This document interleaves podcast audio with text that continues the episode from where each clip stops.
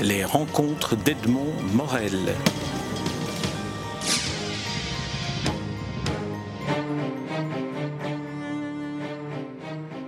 Jean-Yvan, je suis très heureux de vous retrouver à l'occasion de la publication de votre dernier livre en date, un roman, L'homme qui marche, qui est paru euh, chez Pierre-Guillaume de Roux. Nous nous retrouvons cette fois-ci non pas dans une brasserie, mais chez vous, dans, votre appartement euh, à, Paris.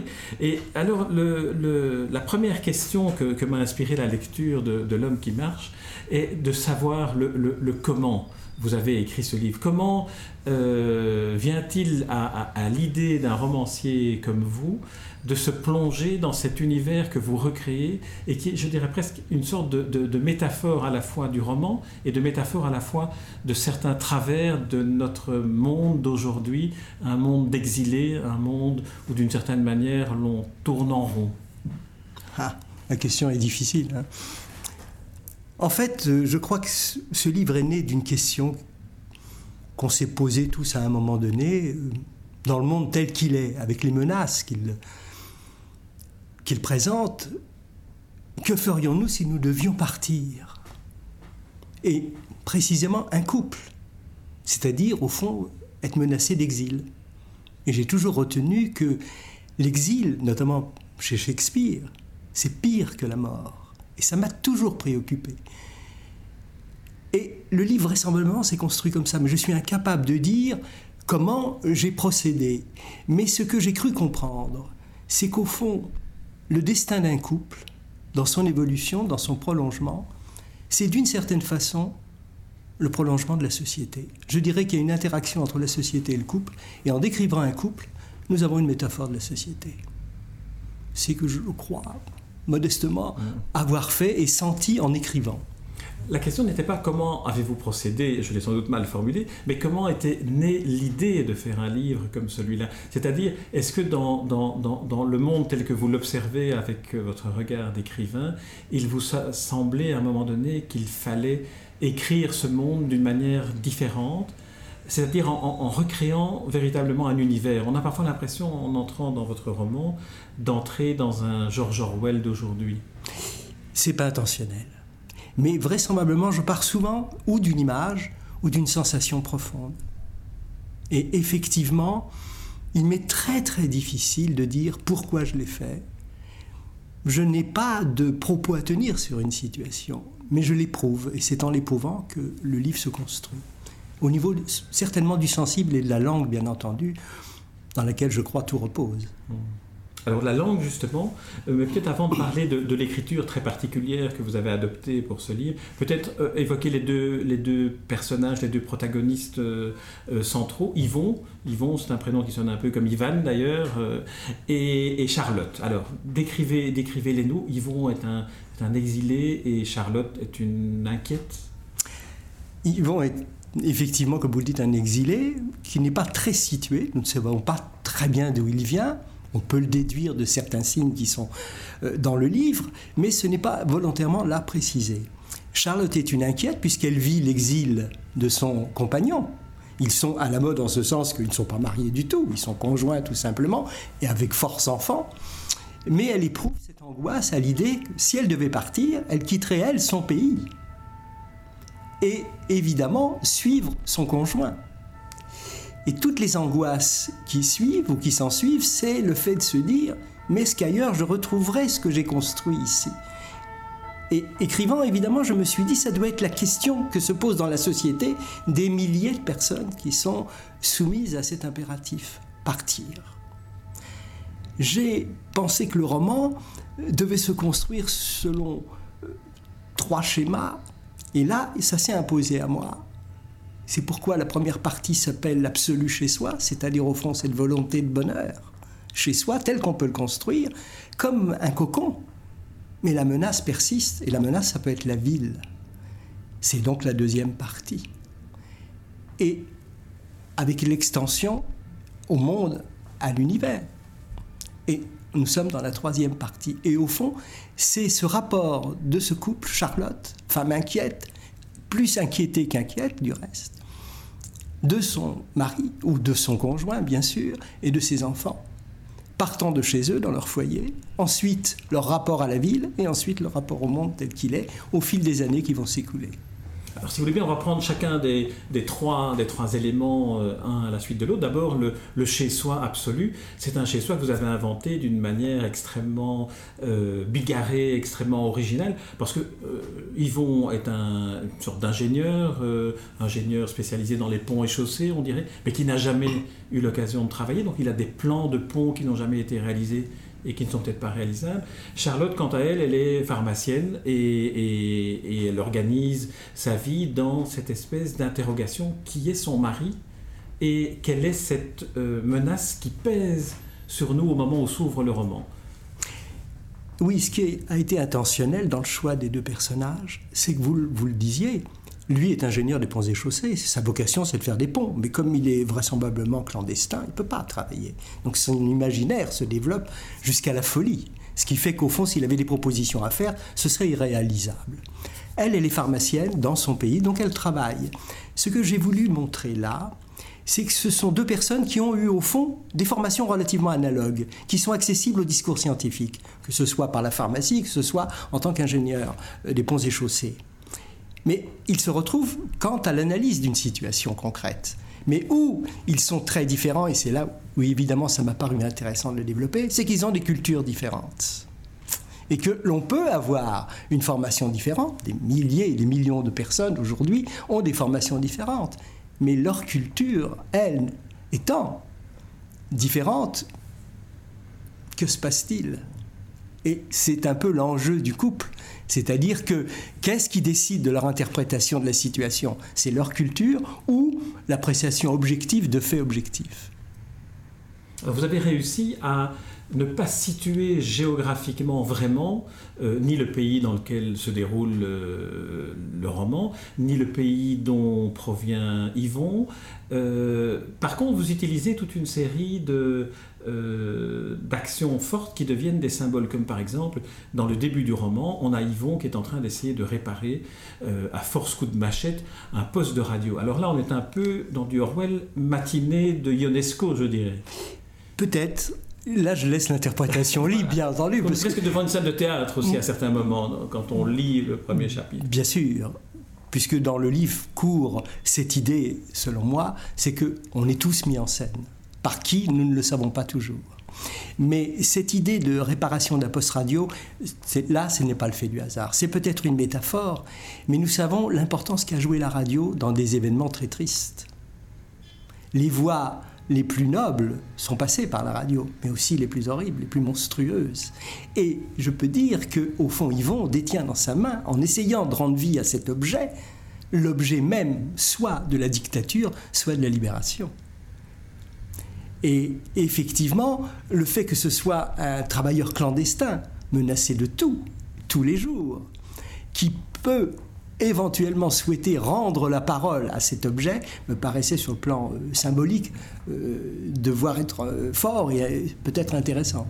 Alors l'appartement dans lequel ils vivent, j'ai supposé que c'était un appartement, même si ça n'est pas, me semble-t-il, tout, à fait, tout à fait précisé, est éclairé de façon régulière par un enseigne lumineux, euh, Vita Nova, qui, est visible de partout dans, la ville ou dans, l'espace dans lequel ils vivent.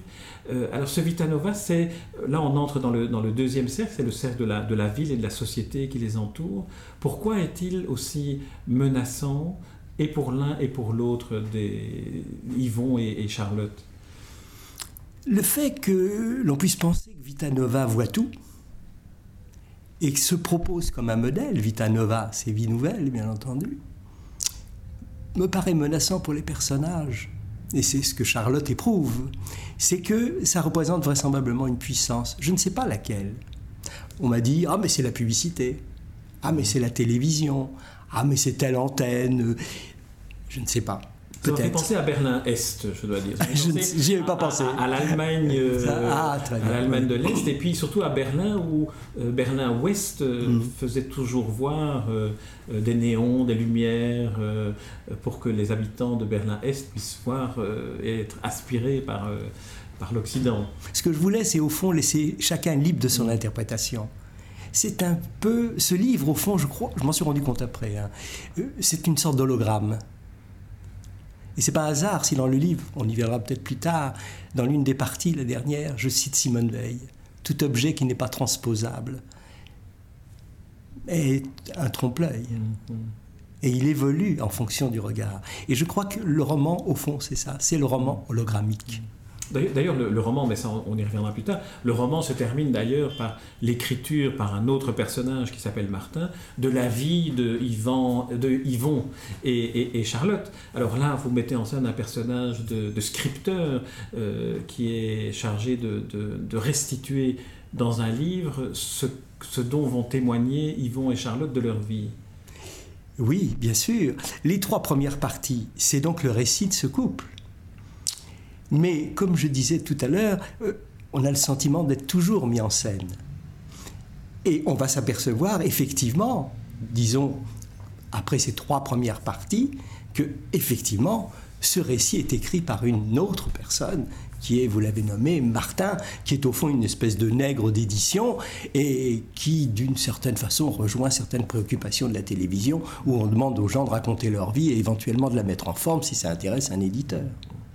Alors, dans l'intervalle entre, entre cette euh, fin, j'espère qu'on n'a pas, pas dévoilé euh, la fin, mais je pense que ça, ça, peut être intéressant d'avoir cette dimension-là de, l'écriture dans l'écriture, du, du, romancier dans, dans le roman.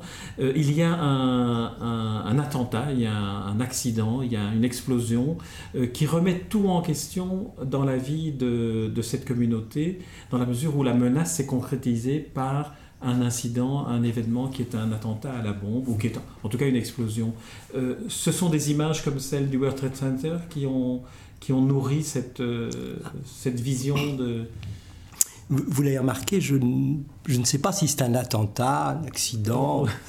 Maintenant, écrire pour moi, c'est évidemment nourrir des personnages et des situations de, de sa propre substance.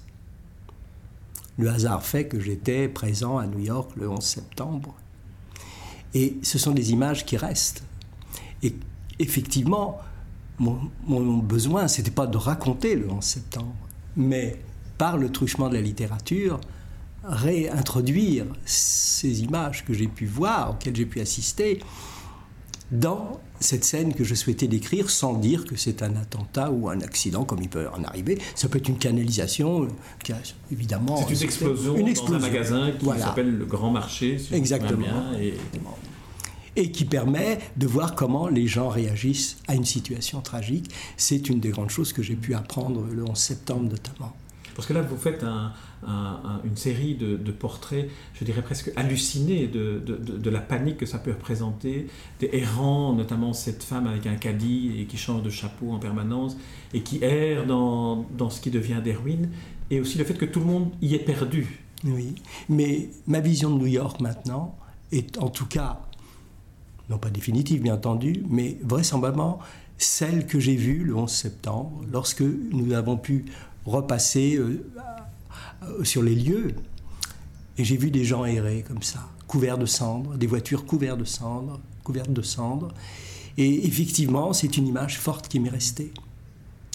Et au fond, mon livre a été un peu visité, c'est écrit avec la présence de ces images, me disant toujours, mais je n'écris pas un livre sur le 11 septembre, mais j'en tire au fond mon profit, bien entendu, parce que euh, ça m'a paru justifier les images que vous évoquez.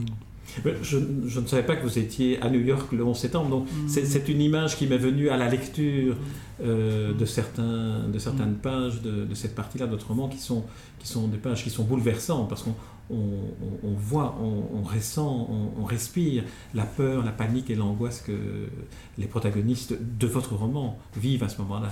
Oui, effectivement, au fond, je leur ai fait vivre une situation qui pouvait être similaire à celle du 11 septembre. Et j'ai utilisé, au fond, le matériau tel qu'il m'a été proposé. Lorsque je parle de sandwich, lorsque je parle de gens venir aider les autres, ben, c'est ce que j'ai vu. J'ai vu des milliers de sandwichs tout d'un coup distribués, entassés, comme s'il y avait une intelligence supérieure, une intendance extraordinaire qui mettait tout en œuvre pour venir en aide, entre guillemets, aux Américains. Et dans mon roman, effectivement, je me suis servi, comme si, vous savez, dans certains films, on utilise des stock shots, ce qu'on appelle des stock shots, d'actualité, de, de bandes, etc., à l'intérieur d'une fiction. C'est un peu ce que j'ai essayé de faire. Alors la troisième euh, partie ou la, partie suivante du, roman, nous entrons là dans une autre réalité qui est une réalité fictive, qui est une réalité construite, qui est un jeu. Comme si la vie de Yvon et Charlotte avait été prise en main par les organisateurs d'une sorte de jeu qui allait finalement aboutir à ce qu'ils racontent leur vie, à ce que leur vie soit, comme vous disiez, mise en scène, mais aussi qu'elle serve euh, d'histoire. Oui, c'est-à-dire la vocation de ce jeu, c'est de donner une portée presque universelle à un couple, puisque ce couple, comme cela se passe, paraît-il, de nos jours, des gens décident de se marier tout d'un coup ayant vécu 30 ans ensemble. Et la troisième partie s'achevant sur le départ des enfants, que j'ai transposé avec l'idée d'une croisière, c'est le départ des enfants. Bon. Effectivement, au cours de la cérémonie de mariage, une fête a lieu qui est euh, l'initiateur de cette euh, surprise extraordinaire? Est-ce Vitanova. Je laisse la réponse au lecteur, mais il n'en est pas moins vrai qu'effectivement, ce couple remporte un prix, comme ça se présente aujourd'hui. Vous avez tout d'un coup gagné une auto, vous avez gagné un, lot important, et, et, bien eux, ils ont gagné un lot, c'est-à-dire qu'ils vont pouvoir raconter leur vie à un nègre, qui va s'empresser de raconter cette vie sous forme de biographie, mais dans laquelle lui-même va avoir la démarche que personnellement j'ai quand j'écris, mettre sa propre substance au service de la biographie qu'il écrit. C'est un, comment dire, au fond, une espèce de conception de l'écriture qui est révélée un peu à l'intérieur du livre. Alors vous imaginez que ce couple, euh, Yvon et Charlotte, n'a pas gagné le premier prix, mais c'est un deuxième prix, euh, le fait de, pouvoir euh, être écrit en quelque sorte. Alors pourquoi est-ce le deuxième prix et pas, le premier prix C'est un, choix que vous avez fait en vous amusant un peu? Je me suis amusé, parce que bien sûr, le piège c'eût été le premier prix. Mais le premier prix, la mode est au cinéma. Donc ça se justifie que le premier prix soit un film sur les protagonistes. Mais voulant rester dans le roman et dans l'écriture, ça me paraissait tout à fait naturel que le deuxième prix, évidemment, euh, puisse leur être accordé et justifier la biographie qu'on va écrire sur eux, qui est au fond les trois premières parties du roman que nous venons de lire. Alors la manière de, procéder de Martin, donc le nègre euh, qui est chargé par Nova Vita d'écrire la vie des, lauréats hein, du, deuxième prix, euh, la manière dont il procède, c'est d'enregistrer, donc euh, de faire dire à Yvon et Charlotte ce qu'ils ont vécu, ce qu'ils retiennent de leur vie. Et à certains moments, il y a une forme d'angoisse chez Charlotte en particulier et chez, chez Yvon de se dire, mais dans le fond, est-ce que c'est un interrogatoire ou est-ce que c'est un enregistrement? Je l'ai dit, au fond, le récit de sa propre vie postule la transparence. Mot à la mode. Personnellement, j'ai une grande réticence vis à -vis de la transparence je crois qu'il doit rester une part inaliénable à l'individu qui est le droit au secret. Et il ne faut pas oublier que Charlotte a hésité avant d'accepter. Elle n'a pas voulu se rendre à cette invitation. Elle a cédé sous pression d'Yvon, pensant qu'effectivement ça pourrait l'aider également, et raconter sa vie pouvait être une bonne chose, peut-être. Et effectivement, ça l'angoisse, parce que ben, elle est poussée dans ses derniers retranchements. Comment, à un moment donné, dire sa vie sans mentir, ne serait-ce que pour se protéger. Donc elle est à la limite du mensonge et de la vérité, et c'est une chose qu'elle vit très mal, vraisemblablement. En revanche, le, nègre, Martin, le romancier, lui, euh, fait son miel de, ses indécisions, du fait que la transparence ne soit pas possible, puisqu'il va, lui, euh, transformer le plomb en or. Oui, parce que Martin est dans une situation euh, paradoxale, comme le sont beaucoup d'écrivains ou de créateurs, disons, entre guillemets, pour employer un grand mot. C'est-à-dire qu'ils sont obligés d'avoir un second métier et ils ne peuvent pas accomplir leur œuvre personnelle. Donc il gagne sa vie de cette façon, mais il ne peut pas s'empêcher de vouloir faire œuvre, puisqu'au fond on lui donne un matériau euh, de base qui lui paraît assez intéressant dans la mesure où il pense qu'il va l'enrichir. Alors évidemment, il va les trahir un peu, puisque eux-mêmes, quand ils vont être amenés à relire des pages du livre, mais ils vont pas se reconnaître. Ils vont dire, mais on n'a pas fait tout ça, il nous est jamais arrivé tout ça. Mais ça, c'est toute la, le fantastique qu'introduit un écrivain euh, lorsqu'il écrit un livre et qu'au fond, il se mêle d'évoquer une situation, fut-elle réelle. C'est le, mentir vrai. C'est le, faux, c'est le faux qui, est, qui exalte euh, le vrai. C'est lui user du mensonge pour dire la vérité. Alors, euh, si vous voulez bien, j'aimerais qu'on termine cet entretien en parlant un peu du style, parce que euh, la manière dont vous, avez écrit ce roman est désarçonnante à certains moments, et il faut qu'on entre dans une sorte de rythmique de la phrase qui souvent est une phrase lorsque c'est si je m'en souviens bien, surtout lorsque c'est Charlotte qui est, qui est mise en avant, les phrases ne s'arrêtent pas ou bien deviennent, se terminent par un etc. que vous qualifiez euh, par la bouche de Martin étant comme un, comme un hameçon, une sorte d'hameçon, c'est presque une représentation graphique de ce qu'est etc. Et on se rend compte au fur et à mesure on entre dans, dans ce procédé d'écriture qu'on complète les phrases inachevées. Est-ce que c'est une, une, métaphore du fait que euh, nos vies sont toujours inachevées et que elles sont parfois inachevées parce que nous n'arrivons pas au bout de nos phrases. Ça peut l'être. Je ne peux pas dire que je l'ai interprété pour une métaphore, mais effectivement, ça peut être interprété de cette façon, comme nos vies étant par définition inachevées et sans doute inachevables. Maintenant, l'écriture, euh, comme je crois vous l'avoir dit dans l'autre enregistrement précédent, euh, j'essaie de trouver une forme adaptée au fond. Et tout mon travail, c'est assez long d'ailleurs, c'est comment trouver un langage qui rendent compte de la psychologie des personnages, de la situation de détresse dans laquelle se trouve Charlotte, avec l'idée euh, que j'ai travaillé que c'est pas toujours utile de dire tout. Hmm. Les gens complètent les phrases. Vous avez des gens qui vous comprennent à demi-mot, donc des fois ils se trompent d'ailleurs, ils anticipent ce que vous allez dire, alors vous allez dire le contraire. Mais il y a une sorte de dialectique à l'intérieur de la même personne qui fait qu'on peut dire que Charlotte se contredit constamment. Pourquoi? Mais parce que deux versions d'un même fait peuvent être aussi vraies. Alors il y a une dernière, une dernière euh, interrogation que j'aimerais vous, vous soumettre. Vous avez une manière admirable de décrire la façon dont Yvon aime Charlotte. Euh, vous utilisez cette formule, il l'aime comme s'il ne l'aimait pas.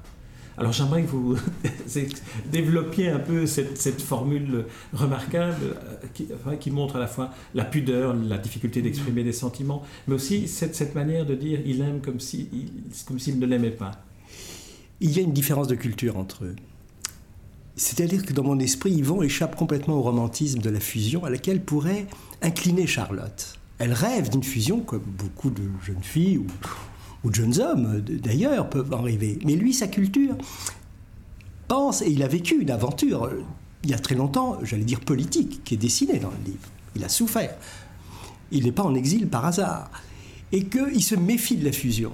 Et effectivement, pour garder son quant à soi, il a imaginé au fond une relation à Charlotte qui lui permette de penser que peut-être il ne l'aime pas.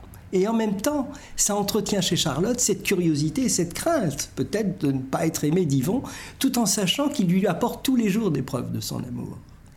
Et aimer Charlotte comme s'il ne l'aimait pas, euh, c'est venu euh, dans le cours de l'écriture. À un moment donné, je me disais, mais comment l'aime-t-il? Et c'est la phrase qui est venue, et je l'ai conservée, et je crois que je la répète à plusieurs reprises dans le roman. En quelque sorte, c'est, un, c'est aussi un roman sur le, couple et sur peut-être le fait qu'il il est impossible de vraiment savoir qui est l'autre. Bien sûr, ça c'est de l'éternel mystère, bien entendu, mais ce n'est pas abordé d'une manière romantique dans mon roman. Pas du tout. J'ai essayé, euh, parfois, même avec ironie, de garder une distance à l'égard des personnages. Et puisque Charlotte elle-même, vivant des situations impossibles, préfère ne pas s'imaginer, euh, et elle se le dit à elle-même. Voilà. Jean-Yvan, je vous remercie pour cet entretien et je rappelle le titre de votre dernier roman en date, L'homme qui marche. C'est un roman paru chez Pierre-Guillaume de Roux et qui est vraiment, je dirais, un véritable roman de notre temps et peut-être du temps à venir. Ah ben je vous remercie, ça c'est évidemment une chose qui me fait plaisir. Merci Jean-Yvan. Merci beaucoup. Les rencontres d'Edmond Morel.